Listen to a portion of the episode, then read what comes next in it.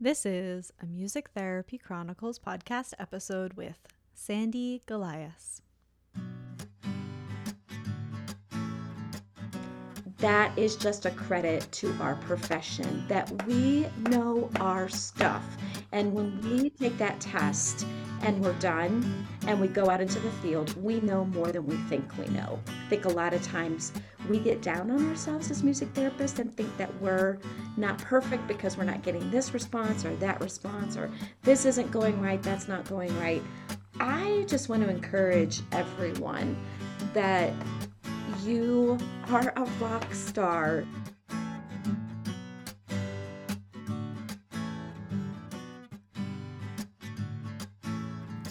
You're listening to the Music Therapy Chronicles, a podcast about music therapy from a variety of perspectives. Our ambition is to inspire and connect listeners through meaningful conversations, just like the music therapy conference you can listen to anywhere. My name is Trisha Kayati. I'm your weekly host and a board certified music therapist from the New England region. If you're enjoying the show, please subscribe so you never miss an episode and consider leaving us a rating and review. We really appreciate them. You can find more podcast episodes, links to our pod courses, the self care community, links to all of our social media, and get on our monthly newsletter all at musictherapychronicles.com. Thank you so much for choosing to listen to this show today, and you can always reach me by sending an email to hello at musictherapychronicles.com.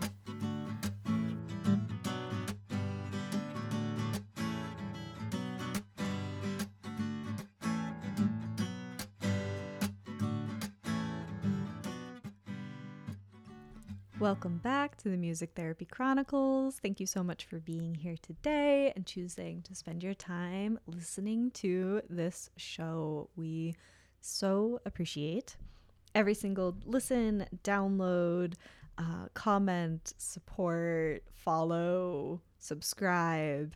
All of those things, they really help the show so much. And it's great to see over time um, not that everything is about numbers, but it's great to see the numbers grow and that more people are finding this show, are sharing it with others. People reach out to me and say, a colleague shared this with me, or a friend showed me your podcast, and blah, blah, blah. And thank you so much for those kind words and for continuing to share the Music Therapy Chronicles content with.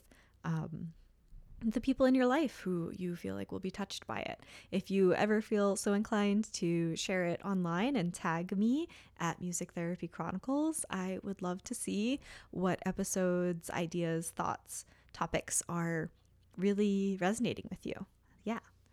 Today's episode is a wonderful conversation with Sandy Golias. She is um, uh, how do I want to say this? Music therapy is not her first career. She came to music therapy later in life. She worked in hospice. The pandemic kind of threw her some curveballs, and she has started her own practice working in elder care. And in this episode, she shares like her passion just comes out of her pores. You can hear it in her voice.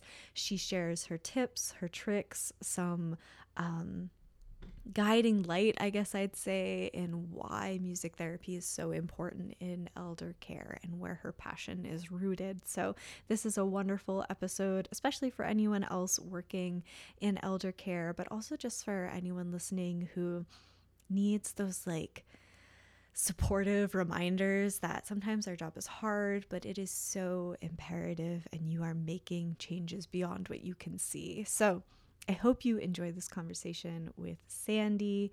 But really quick before we get into that, if you haven't heard already, our pod course, Music is Your Superpower, is currently on sale because at the end of this week or a week from now, on August 23rd, it will be going into the MTPC vault. So that means that once the pod course is in the vault, it won't be available for purchase anymore. Uh, I might redo it and add some stuff or edit some stuff to re release it again in the future, but that's not on the horizon right now. So if you want to get six CMTEs, um, through this pod course, Music is Your Superpower, then definitely check it out while it's on sale. It's $60 for six CMTEs, which is, I think, a pretty good deal. This pod course focuses on um, really digging into why we use music, how we use music, and the infinite potential that it allows us as clinicians. I know there are definitely times when I feel like music is kind of limiting and I want to like explore all these other things or I'm not really sure what to do next, you kind of get into a rut and a routine. And this pod course is designed to help you look at what you're doing and expand on it musically in so many different ways. The um, podcast guests Featured in this pod course are Stephanie Level, Lori Kubacek, and Carolyn Keeble. So, if you want to get that pod course, the amazing workbook that's full of resources, show notes, um, extensions to your learning, the recording to the office hour, all of that, and get the six CMTEs, you have just under a week to do so before the course goes into the vault on August 23rd. And this course must be completed before November 1st in order to guarantee that you will get the pre approved CMTEs. So, again, our pod course, Music is Your Superpower, is currently on sale for just under a week before it goes into the vault. And of course, links to that will be in the show notes. All right, let's get into this episode with Sandy.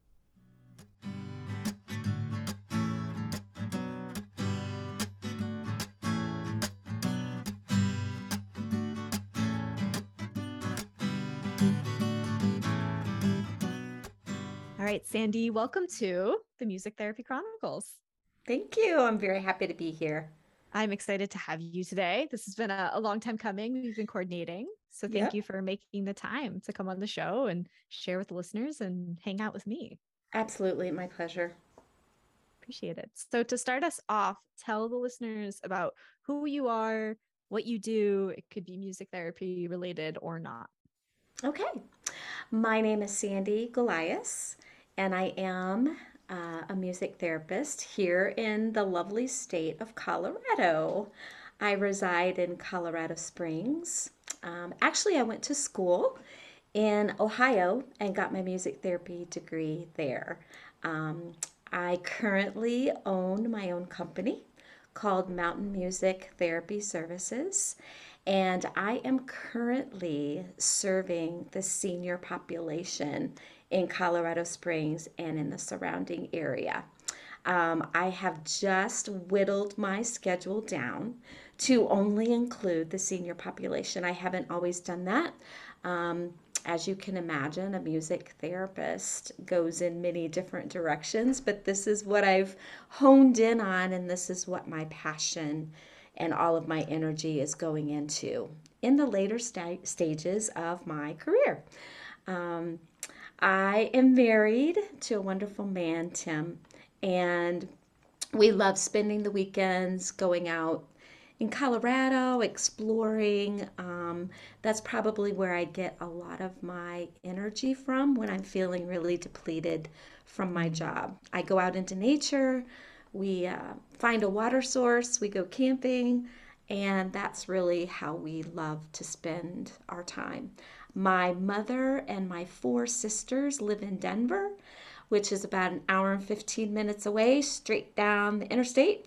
And so we go there a lot of times too and spend time with family. So that's a little bit about me and my business. Um, so I I kind of wanted to, if it's okay with you, just tell a little bit of my story of why the senior population is just so important to me and why I love working with it. Before we get into all the logistics of, you know, the elderly population and Alzheimer's, dementia, and all of those things, um, when I was um, in middle school, that's when I started playing the piano for all of the church services. Um, took piano lessons from the time I was 11 started playing it. And each Sunday after church, we would go to the nursing homes and play for them. Oh, lovely. And yes, we would do all the hymns and the songs that they loved. And it always amazed me that these elderly people, who some of them did not talk or did not communicate, would know all the words to the songs. And I would just be struck by that fact every single time, even at that young age, not really understanding anything about the elderly population or how they function or didn't function. That was just always a mystery to me. Um, so, in my career of going to college, I got my degree in piano performance, went on to teach piano lessons. I taught in public and private schools, just general music education, fine arts director, leading all the musicals. I did that for about 20 years. Wow. Um, yeah, and then decided at the age of 50, which I know is not the most common thing in the life of a music therapist, but at the age of 50, I decided to go back to school and get my music therapy degree. And I really didn't know a lot about music therapy. And honestly, truth be told, if I would have known all the work that went into the degree of getting a music therapy degree, I think I would not have done it. You know, Wow. honestly, really. It was hard. It was a lot of clinical work, mental health work, um, things that I, I wasn't really expecting um, as a musician. So coming at it from the performance side of musician and accompanist and you know teacher, it's just a, a, a totally different world to be a Yeah. music therapist. And I don't know if that's been you know what your journey has been as a music therapist, but that really kind of caught me off guard. And it took me, you know, it took me two years to finish my degree since I already had my degree in music and education. I just went to all day Saturday classes, Tuesday night classes, did all of my practicums when I had free time. It was um, it was rough, and I didn't pass my uh, board certification exam the first time. Thank you for saying Uh, that. More people need to say that. good. I didn't either. There's a whole episode on that. I'm telling you, um, it is a tough exam. And I have sympathized so many times reading the comments on the different music therapy pages with people that really struggle with Yeah. taking the test. And it's not easy. But you know what? that is just a credit to our profession that we know our stuff. And when 100%. we take that test and we're done and we go out into the field, we know more than we think we know. Think a lot of times we get down on ourselves as music therapists and think that we're not perfect because we're not getting this response or that response or this isn't going right, that's not going right. I just want to encourage everyone that you are a rock star. My te- I'll never forget this. My teacher in college told me, my professor, if you walk in the in the room with a guitar, you're that much farther ahead. Walk in the room with a guitar, you're ahead. So, just a little side encouragement to those of you that that. kind of struggled with the test. There we go. Appreciated. Yeah, absolutely. So, I've, again, I've worked with all populations, and the last, oh my goodness, I would say the last, well, so during COVID, I had a hospice music therapy full-time job, which was my dream job. And unfortunately, due to COVID, I lost that job. And they kept me on as long as they could. And so after COVID and things started to open up again just a little bit, that's when I decided to go ahead and start my own business.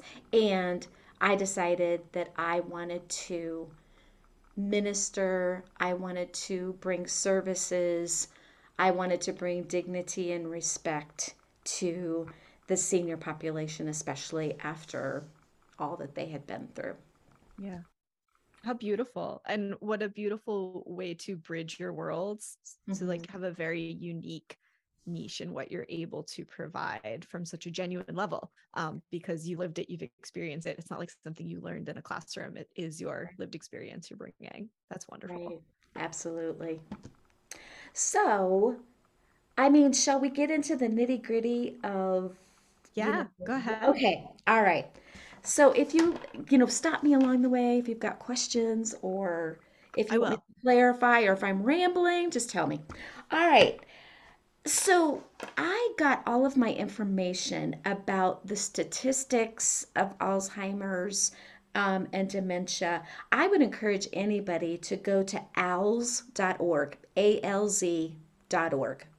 You can go on there and you can get the whole printout of 2022 of all the statistics of Alzheimer's, um, the characteristics of Alzheimer's, who's more at risk, what they're doing as far as treatment. It's just really a wonderful resource. It's a huge article. I mean, it's like, I don't know, 50 pages long, but you can go through here. Yeah, you can go through and kind of pick, you know, what you want to focus on. I have used that document several times just in my education with caregivers at facilities and things like that. So, Mm. alz.org, alz.org. So, currently, right now, there are about 6 million Americans living with Alzheimer's in the United States. And a side note, they do have all the statistics from other countries as well, which I Wow. find very interesting. Yeah. Yeah. So 6 million Americans are living with Alzheimer's. It's the sixth leading cause of death in the elderly. And by 2050, they're predicting there's going to be 12.7 million that'll have Alzheimer's or dementia. So that is doubling by 2050. So currently we're at 6 million, 2050 predicted 12.7 million. Um, also on this site, they have it divided into state. So you can go on there and look at your state, which I just find very interesting Yeah. um, to look at the statistics state by state. So Colorado, for instance, now has about 76,000 individuals. Wow.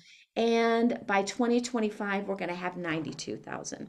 So obviously, you know, the numbers are going up, um, which I, I know that's not not that's not like a big huge surprise for No. anybody, but it is a little bit sobering um, just to think of those numbers doubling in a matter of years, and then also you know, I'm sure that everyone listening probably has been affected by somebody that has Alzheimer's in their families.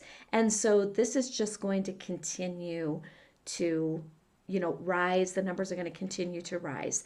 However, I don't I don't want to leave this on a sad note or a discouraging note because I really believe that music therapy is one of the best non pharmacological things that we can bring into facilities in conjunction with all the other therapies and all the other activities that they're receiving as well.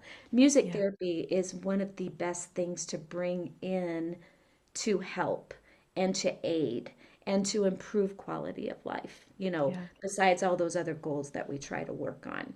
So, as the numbers rise, yes, but as music therapy, we can move into that population with confidence because we have the tools to help these people and to help their families and to help their caregivers. I can't stress that enough. To help their caregivers and to help their families, we're there to do that as well. What a beautiful, beautiful thing that we're able to do to bring Yeah. families together. Um, just in my experience with working in hospice, um, the many times that I've been able to sit bedside with a patient and the patient is passing and the family is gathered around the bed and you know bringing music into the situation brings comfort brings peace brings humor Mm. you know as you sing the songs as you talk with the family as you hear the stories about their loved ones you're just really struck by how much you can come in and just smooth out all the rough edges and provide some peace and comfort to Yeah. that family and the caregivers and the patients. So um, I'm just really, I'm just so very, very passionate about what my company provides here Um, in the springs, yes, but you know, reaching out beyond that as well. In fact, on my brochure, which I'm not one to throw around my brochure. Like I'm not You should. like I'm like, come into my session, watch me in action, come in and see what happens. Also true. Yes, with the with the residents. Don't just look at my brochure. But on Mm, here I have compassion, dignity, and respect. mm, So those are the things that like really highlight my business. It doesn't even have to anything to do with music, honestly. When you look at my brochure and you see compassion, dignity, and respect, it has to do with how do you how do you come into the door of a facility and at that first moment of contact with whomever you are, you know, communicating with, the receptionist, whoever, Mm, how are you, you know, presenting yourself, your company? Are you respectful? Are you cheerful? Are you accommodating? Are you flexible? Um, you know, and then when you come in and you set up your whole little setup thing for group music therapy, how do you interact with the residents from the get-go? You know, are you respectful? Do you say hello? Are you smiling? Are you treating them with the dignity and the respect that they deserve? Because that's that's what my passion is. And then, yes, I'm prepared musically. I have a whole plan of what I'm going to do. I have themes laid out of what we're going to sing. I have talking points of reminiscence that they can get in on. I have shakers so that they can move. But my point is from the very first contact, how are you presenting yourself? mm. Yeah. I think that's an important reminder because sometimes we, and I think part of this is we're taught, we come in and we're like, I'm the music therapist and I need to prove who I am and that I'm valid and, you know, all of these ego based things. Like, I am not entertainment and I need to stand up for myself and I don't want to get walked all over, even though I think at our core, we all are very Yes, compassionate people. right. Um, it's an important reminder to like make sure that that's at the forefront of what we're doing. Absolutely. I've always been a firm believer in that. Maybe that's what my Mm, mom and dad taught me. I don't know.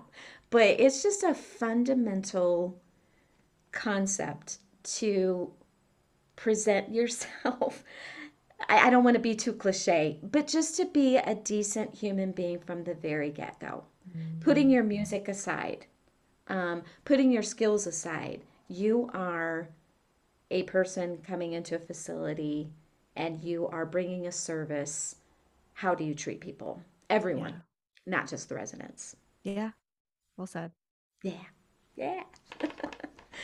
So I wanted to just move into a little bit of, of the effects of COVID on the elderly. I don't want to get too technical here, but I've I've done some research and read some articles because this really interests me. And I don't think anybody that's working with the senior population, with the elderly in these facilities, nobody can argue that the COVID pandemic was just monumentally tragic for this Yeah. population in so many different ways. Yeah. Um, you know, the loneliness, the isolation, just the lack of contact with their families is heartbreaking. Then you had music therapists that weren't allowed to go into these Mm, facilities because we were considered non-essential. So for me personally, when I lost my job due to the it when I was with a hospice music therapist, it really it really threw me for a loop. mm. Um, I didn't expect it. And the way that it happened is it was March, what, March 2020? Is that right? Yep. Is that right? Okay. I wasn't sure if it was 219, 2019 or Nope. 2020. March Okay, 13th, it. 2020. Oh my gosh. Did you say the 13th? Yes, it was. Friday the 13th after a super blue blood moon and the time change. So, Okay. like that week, we were just set up for failure. What are the chances of that? Oh my gosh, that never even came together for me. Oh, that's gonna blow my mind for It the was rest of the also my birthday week. So Oh I just like, I remember, I remember all the details. Anyway, please say your piece. So I remember I had four facilities on my schedule to go, and I went to the first one, rang the doorbell, and I was greeted at the door by a caregiver that I knew very well. She answered the door and she said, Hello. And I said, Hello. And I was just getting ready to push my card in, and she said, Unfortunately, you're not going to be allowed to come into the facility today. So I think I gulped for a minute and just tried to get my bearings. Um, you know, as a professional, I wasn't gonna like break down and cry or anything, but I just I think my first thought was was, well, why not? Um, then after she was insistent, the ED came over and said, Nope, sorry, we can't have you in here today. They were very kind. Um, they weren't, hurts. you know, mean. Oh, it was terrible. I went to my car and I just thought, wow. I think I remember thinking this is monumentally going to change my my whole job. And it did. Uh, you know, we went to recorded sessions. We went to FaceTime. We went to using the Echo Dot in the parking lot, you know, out of the trunk of my car. We went to, you know, just making recordings for each individual patient. And it was just so incredibly strange Mm. to do music therapy that way. And I think all of us as music therapists can remember that time. It was uh, confusing. You were scrambling. You didn't know if you were doing enough.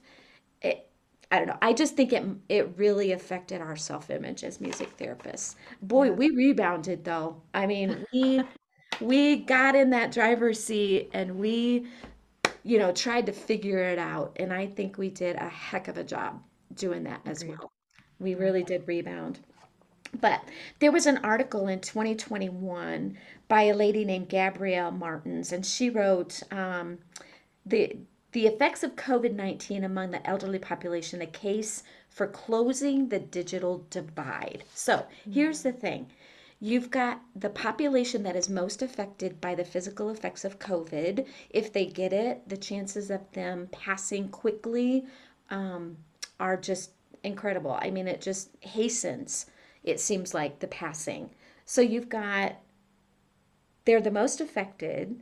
Um, so they get hit with isolation, loneliness, depression, not being able to see their family, anxiety, despondency, less exposure to sunlight, uh, Mm. no meals with the residents, no stimulating conversation, no activities. They're in their rooms.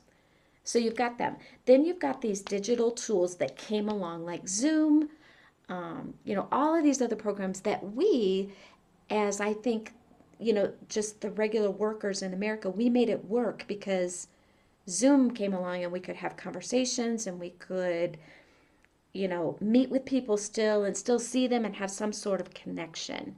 So you've got the population that's most affected by COVID, but the population that is the least proficient in these tools that are coming along Zoom, using your iPad, using your computer, using your phone. They, the elderly did not have the means to be able to do that on their own. They were Mm. dependent on the caregivers, on the families to come in and be the liaison, to set up the tablet, set up the iPad, you know, get the call to go through on FaceTime. I mean, God bless the care- caregivers. They were just scrambling, you know, to try to make these things happen. So the elderly were not able to receive the benefits. Some some benefits. I mean, I don't know about you, but I was able to FaceTime with some of my patients for a Mm. few weeks and it went okay. It usually consisted of I would come on and say, "Hello, how are you?" and they would be like saying to the caregiver, "Where is she? Is she why where am I supposed to Oh, Especially if they're you?" a little dissociated to begin with, you know, it's like, yeah. Oh my goodness. Oh wow. It was just a real struggle. And then I would sing like one song Mm. and sometimes they would sing along with me, sometimes they wouldn't. You know, sometimes during the song they'd be like, "You know what? I have to go to the bathroom." Or they would say, "Could you just turn this off? I don't know. That sound is really messing with my ears." Or it just wasn't an ideal situation at all during COVID. So I think I think they were spot on. Those digital tools did not, they weren't really helpful for the elderly population. And it wasn't an ideal solution. I know that we made the best of it, but I think, yes, COVID just really tore down our ways of communicating with the elderly population too. Yeah. Yeah, well said. Yeah. Mm. So, um, there's another article that I read to on a more positive note. Now that we've talked about how COVID, you know, affected them, um, it's the second article that I have here is music therapy is a potential intervention for cognition of Alzheimer's disease. I probably should have like flipped these and talk about this one first and then the one with COVID, but um this was by just several people that did it. It was talking about how music therapy can improve multiple domains of cognition, including attention, psychomotor speed, memory, orientation, executive functions. They found that listening to music could increase the global cognition of Alzheimer's disease. I'm not sure what global cognition is in relation to regular cognition. Do you have any Hmm. thoughts on that? Uh, well, my initial thought was since music creates, you know, what we'd say is like a global experience, right? We're not we're not just tapping into one area of the brain, we're lighting up all the areas, the amygdala, the prefrontal cortex, that you know, we're so I'm thinking like because we can access so much of the brain at once, There that's why we're seeing all these results. Yeah, is that what it's saying? That sounds good to me. That makes perfect sense. But here's the interesting thing. These authors pointed out that the effects of music therapy when you're in like a group session or even just individual can last for at least three weeks Oh wow. after the intervention. Isn't that interesting? Yeah. Like three weeks Yeah. is a long time. Mm. So I could see, like yesterday, I gr- I led a group music therapy session at this facility. Oh my gosh, I mean, these people are amazing. Like they get up and dance. They're like, oh, they're filling the room with the sound. There's like 30 of them, you know, just all in their little chairs in the reception, like the reception area thing. Um, I could see that like after a session like that, they might be talking about it with their, Mm. you know, re their other fellow residents about, oh yeah, we sang Take Me Out to the Ball Game and that was so fun to think about getting hot dogs and Cracker Jacks and all that stuff. But I can't imagine like for three weeks afterwards that you would still be feeling the effects of it. But that's what they said. Very interesting to me. Yeah. Very. Okay, and then so here's the third article that, and you might know this already, but I found it very, very encouraging in our work with the elderly population. Um, it was just called Music Intervention Approaches for Alzheimer's Disease, a review of literature. Now, the title alone sounds really boring, but I decided to like dive into it because I thought, wow, this is really interesting. So here's the sentence that got me. There is evidence to suggest that music from memory can remain intact for persons with Alzheimer's disease, even while experiencing rapid cognitive decline. So I'm going to read that again. There's evidence to suggest that music from memory can remain intact for persons with Alzheimer's disease, even while experiencing rapid cognitive decline. This is thought to be because musical memory networks are separate from traditional temporal lobe memory next networks which are spared until the later stages of the disease. So I think Mm. basically in a nutshell they're saying the parts of the brain that remember music and the words and the life experiences that that go with those, they are the last to go Mhm. in your cognitive decline of Alzheimer's disease. Mhm. So, this for us as music therapists should be so encouraging because we are coming in and we're bringing music and they're singing the songs and they're remembering the words and they're talking about their life events. It makes me so emotional just to talk about it. And we get to be the ones to do that. I just think mm-hmm. that's so incredibly amazing. And more so than that, I think that that is a gift from God. That mm-hmm. these individuals that are going to eventually pass from this disease still have the capability to listen to music, to be involved, to participate, and still have those functions towards the end of their life. It's just remarkable to me that that's the way, you know, it's laid out. And it's, and again, it should be encouraging to us as music therapists to capitalize on that.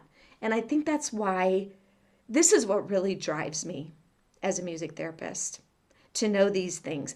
On the hard days, when I walk into a facility and someone is screaming, um, cursing, there's the smell overpowers you as you walk in the door. These are the things that really keep me going. I can't I can't tell you how many times I've been discouraged that there's been no response or there hasn't been the expected response that I've wanted. But I have still persevered through the session and still kept on track with what I was doing. And there has been some sort of miraculous vocalization, verbal response, nonverbal response at the end of the session to really, like, really encourage me. Uh, just one example that I can give I've been going to a facility for, oh gosh, even before COVID, it was like a year before COVID, and now I've been going since they've opened up. So, about a year and a half, two years, I've been involved with this facility. And I was, uh, there's there's one lady who I call the pacer. She just walks back and forth. Like there's like a little hallway. I'm in a little room. She's in a hallway and I see her go by like I don't know, 20 times while I'm doing the whole session. But one time she stopped as I was setting up and I was like getting the piano all ready to go and I just started playing the song side by side, you know? So I was just singing, "Oh, we ain't got a barrel of money." Maybe we're ragged and funny. So while I'm singing that, she starts walking up to the piano and she's never said a word to me ever. I've never heard her say anything to me or the caregivers. And she makes eye contact with me. And so I'm just sitting there and I keep singing because I'm like, oh man, this is this is great. I I've never had any interaction with her before. So she walks right up and I'm singing Travel Along, singing the song. And I turn to her and we make eye contact and both of us together sing side by side. And I thought, wow, it's amazing she doesn't talk to me. I have never seen her talk to anybody else. But in that moment, there was some sort of connection. She knew mm. what I was singing, I knew what she was singing, and we were making eye contact. And it was just really a beautiful, beautiful moment. Probably one of the most impactful moments that I've had in my music therapy career. Yeah. You know, the the residents that are singing along with you and are engaged and participating, it's really easy to get, you know, very involved with them. And so, uh, I don't know. It's easy to interact with them. It's easy to do that.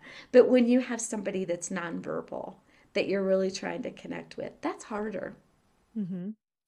I don't know if that's 100%. been your experience in your career. I did um, in undergrad, I did a semester in hospice. And so when you were talking about sometimes not getting the response that you're kind of seeking or hoping for, and I, because of what we talked about, about how music is a global experience in the brain, that ties into this point about music is one of the last things to go Yes. right? So even if we're not getting the response that we would love to have, we know that internally we are facilitating that global experience. Right. Um, Yeah. So even if we don't see that externally, the other thing that was really instilled in me when I was in that hospice location was um, in order for a patient to remain on hospice care, there has to be a record of decline, right? So if they're kind of plateaued, it's sometimes they're taken off of hospice care Mhm. and, you know, they might not be getting the services that could be ideal. So, as a music therapist, being able to create that global experience, being able to have those responses or connections Right. um, when other people can't, I was really tasked with you. You need to be very thorough in your documentation because someone else might not see decline, but you Right. might see the decline Right. because you're able to get that much deeper and connect that much Right. more. Right. Um, so again, maybe I wanted a response. Yeah. know, I want that's very ego. Maybe I wanted a response and didn't get it, but like Yeah. that was that's decline. And maybe someone else is seeing a plateau, and I would say no, like this is decline. Right. Yeah. Um, which again is in in the general scheme of things, decline is not what we want, Right. but that's part of what working with the elderly comes with. And Right. um yeah, we that's like a whole other conversation we can Right. have if you want, but about like Right. being able personally to handle that and um to justify those hospice services when someone else might not be able to. That's absolutely true. Yes. All right. Well, I have, I kind of like, I don't know, thought a lot about it. What is my philosophy um, of of why? I mean, I talked about it already, but why do I work with the senior population? Why is that such a passion of mine? Um, so I have like just some practical tips Yeah. on working with them, and then some of the reasons why I love memory care, especially. I probably I have um, over 20 facilities that I'm working with currently. Wow. And so they are, it's group music therapy. Mhm. So by a group, I mean, to me, I don't set a limit on how many people they want to bring. So like yesterday I had 30 and then Wow. sometimes I'll just have three. Um, but it is billed as group music therapy. It's not individual. Um, that's just the way I've chosen to go about my uh, my business. It's not that I'm opposed to individual sessions. Um, for one thing, I am not set up to accept Medicaid, Medicare, any of the insurance things. So I would have to go through that whole process to do all that. And it's a process. yeah, and honestly, I haven't felt the desire or the need to do that yet. Um. And actually, just yesterday, as a little side note, I attended a training here in the Springs called Military Arts Connection. And what it does is it trains artist facilitators to work with veterans. Um, Colorado Springs has a huge veterans and a huge military population because of Fort Carson, um, Peterson Air Force Base, you know, the Air Force Base there. And so um, I have just now put my feelers out to maybe branch out into the veterans Good for um, you. population, yeah, and provide music therapy sessions for that. So that's kind of exciting because the the senior facilities that I go to, there are multiple veterans um, Mm. in attendance in my group sessions, and we have a lot of theme-based uh, sessions based around the military, all the songs, the experiences. Um, that's one of my favorite sessions to do. So, anyway, my approaches and my philosophy. Here they are. Um, if you show dignity and respect the minute you walk in the door, you are golden. I've already talked about that just a little bit, um, why that's so important to me.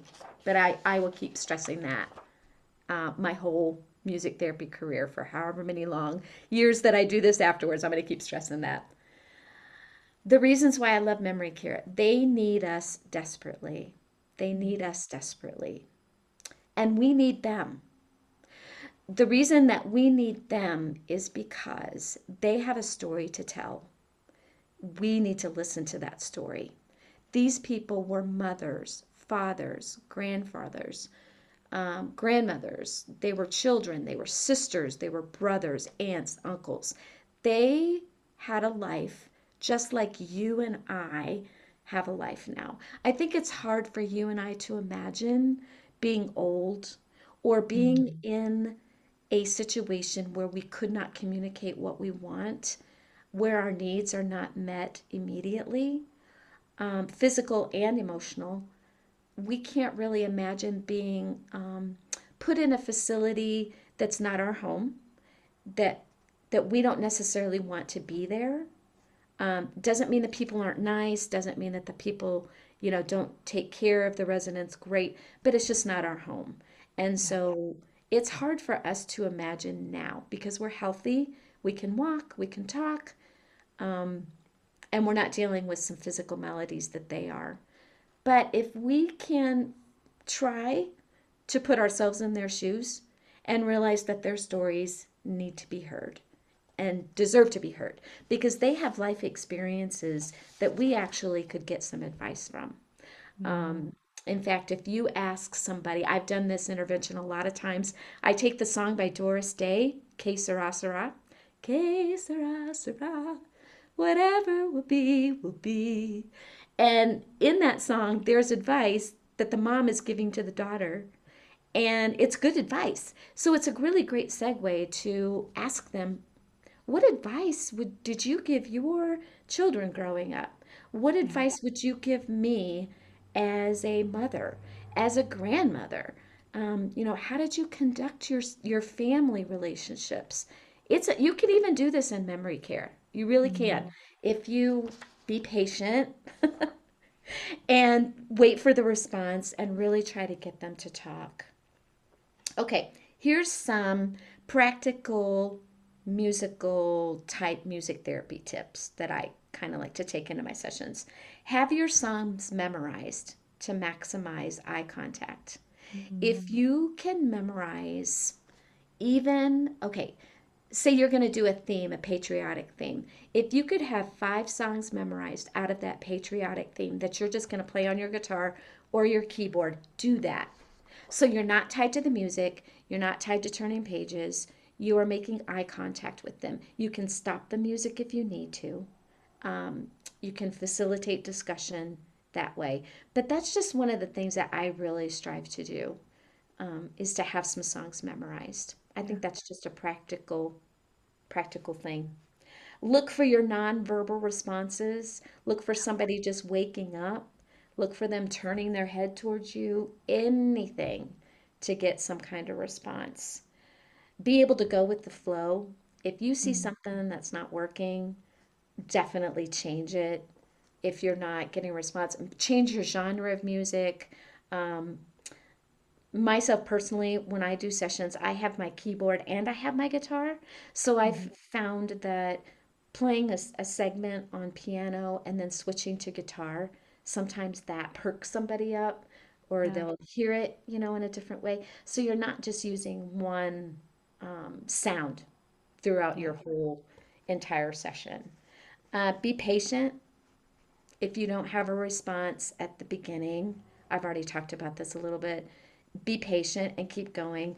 I can't tell you how many times I've started a session and after the first song in my head, I'm sa- I'm so glad that people can't read my thoughts because I would just be in trouble. I'm like, "Oh man, okay, this session is gonna suck." Um, nobody's singing, nobody's responding.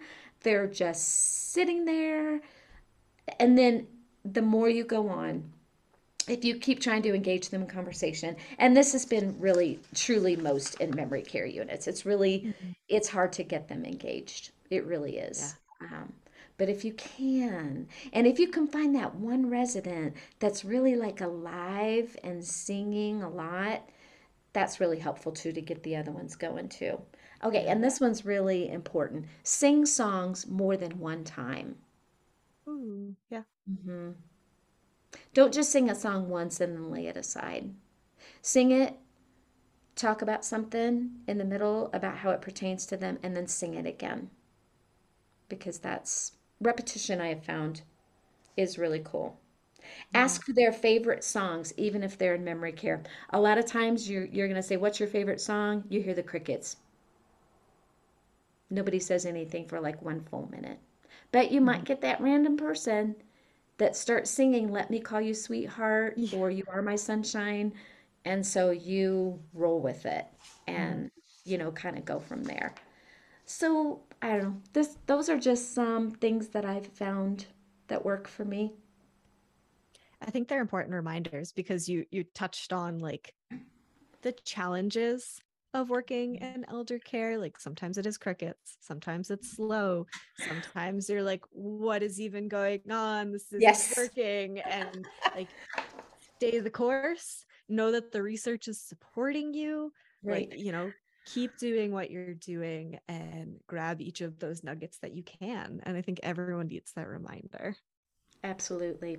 I know that there's going to be times that that when you walk out of a session, you're going to think to yourself, I didn't make a lick of difference. Nothing went right.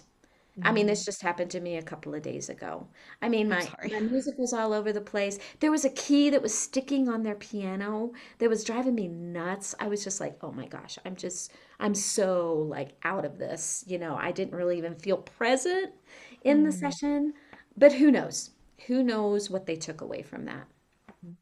Yeah, And hey, it's supposed to last 3 weeks after you leave. Right. But even if like you didn't see it in session, Yes. but then they transitioned more easily to lunch, Right. or using the restroom was easier with staff help, like mm-hmm. something else in their day, you might not be seeing those ripples, but Yeah. chances are very high that you made that positive effect in their day That's such a or three great weeks. I know, right? I mean, that just blows my mind. 3 weeks. That's That's awesome. crazy. I mean, by the time you leave, you're coming back again and they still remember. Yeah, for sure. It's great. Lovely. Is there anything else you want to touch on before we do the rapid fire? No, I think I blabbered on a lot. I don't think so. I think it was all good stuff. Good. Just my, just sharing my passion. You can tell That's when I'm you, you doing. speak, you can tell how passionate you are about it. And especially having found this as a second career, hmm you know, I, I don't want to say that most people get jaded over time, but it's great to hear the passion um, just coming off from you. You know, having made this transition and saying, like, the training was really a lot, but like you have found this spot for yourself. And from experience, I know it's really hard to tailor down your caseload to what hmm you really want to do. So, congratulations and kudos to you for doing that, for finding what works and mm-hmm. for like accepting the work that you're truly meant to do. That's hard. Absolutely. I appreciate that. I really do. I appreciate that validation. Yeah. Yeah. We all need it sometimes. Absolutely.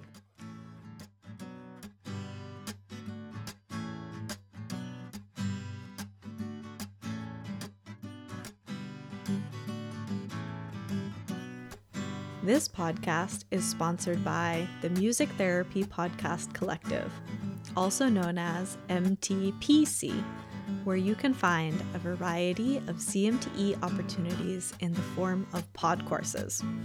All of MTPC's pod courses are built on a listen, learn, apply model, where you start by listening to some assigned podcast episodes, then move into learning with the assistance of a workbook filled with resources for you to start your self study towards whatever topics are most interesting, inspiring, and applicable to your practice.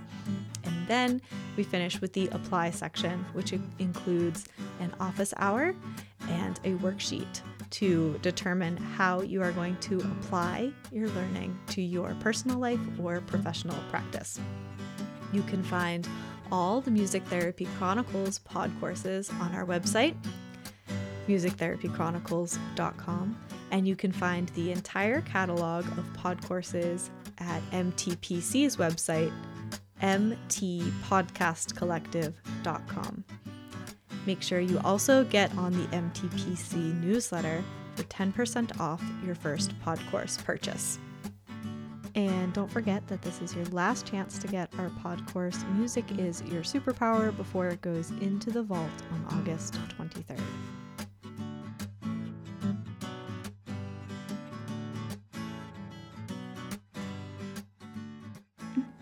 All right, the first rapid fire question Yeah. is coffee or tea? Coffee, decaf. I mean, some people say, what's the point? And I'm like, so it has to be a really good dark roast decaf. Hmm. Absolutely. It's all about the flavor. Yeah, it's all about the flavor. It is. It doesn't really do anything because I don't know, caffeine just doesn't agree with me as much. So, decaf. But if it tastes really good and it's dark roast, then and with cream and sugar. So there you go. I was gonna say that doesn't look very dark. Nope. She's holding her coffee for the listeners. It's like there's there's something else in there. Cream and sugar. Sugar. Lovely. Early bird or night owl? Early bird. Absolutely. No Yeah. question. Yep. Getting up. Actually, my husband and I have started a tradition of getting up at six and we go for a walk because it's still really cool here mm-hmm. in the springs in the morning before it gets to be 100 degrees. So, yeah, Yeah. Definitely morning. Absolutely. Yep. for sure. Something you would tell your younger self. Oh my goodness. Be kind. You are Mhm. doing so much more good than what you think you are. Do not be hard on yourself. Your music therapy elevator speech. Music therapy. All right. Oh my goodness, this is so hard to put it in a nutshell. I don't know if it is for you. Using music to better the quality of life for individuals who might need it. Even as I say that, I'm like, no, I'm leaving so much more out. But if I could swooshedly say it in one sentence, that's what I would say. Yeah, I think that's a good one sentence. Okay. Not that you need my opinion. no, but- no, no. Yes, I do. I need your validation, Trisha. Oh, please. Anyone who wants my opinion, ask me. I'll give it to you. Good to know. Good to know. Your favorite self care practice. Okay, by far going up into the mountains. Well, I have two of them. Going up into the mountains and getting out in nature. That clears my head and keeps things in perspective for me. Second mm. is exercise. I have to be exercising in some way, shape, or form. Yep. Yeah. And I would encourage you all to do the same, some form of activity every day. And for me, if I don't do it in the morning, it doesn't happen. So, just my personal opinion. Can relate to that. Yeah. Something that's currently adding value to your life. Oh my goodness. Value. Ugh. I mean, I want to kind of step outside my job a little bit because, you know, we don't always want it to be about our job. Value. Um, I have a Bible study group of ladies that we have met for about three years now. They are my source of strength, inspiration, support. There's about seven of us, and it's just phenomenal to have ladies in your life that really understand you and support you. Yeah. Support network is so important. That's beautiful. Yes. Your favorite song or intervention to use in a session.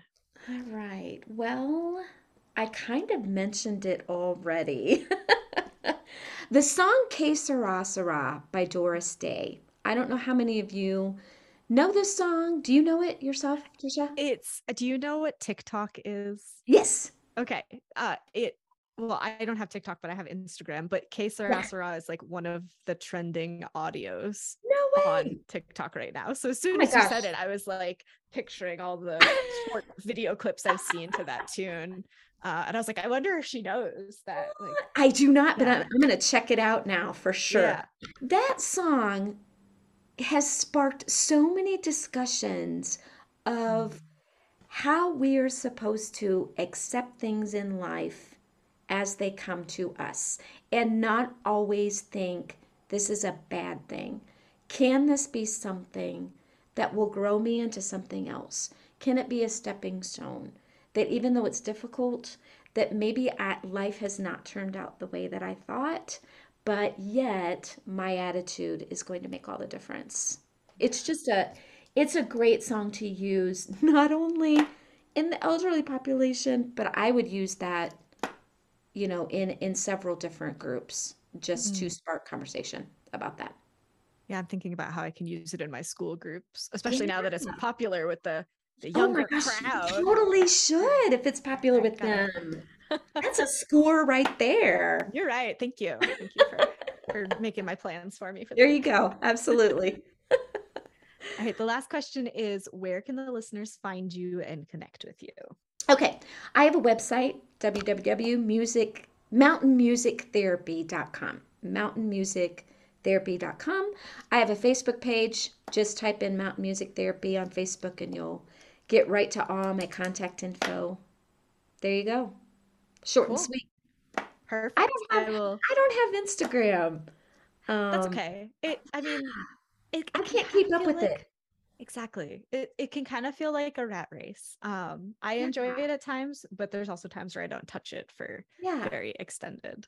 Um, Great. but yeah. And do you have access? Can you send me the links to those articles and stuff and I'll link them in the show notes? Absolutely. You'd be so I kind. Absolutely, I can do that. Wow, this has been such a treat to talk with you. I've really, I've, I've enjoyed. I, I think that sometimes we as music therapists don't get a lot of t- chances to articulate what why we do what we do and why we love what we do, and it's just a wonderful venue that you've created to be able to do Thanks. that. And so I thank you for that. Thank you. Thank you for coming on and, and sharing your passion with everyone and Absolutely. being that source for someone else seeking it today. Thank you so much. I appreciate it.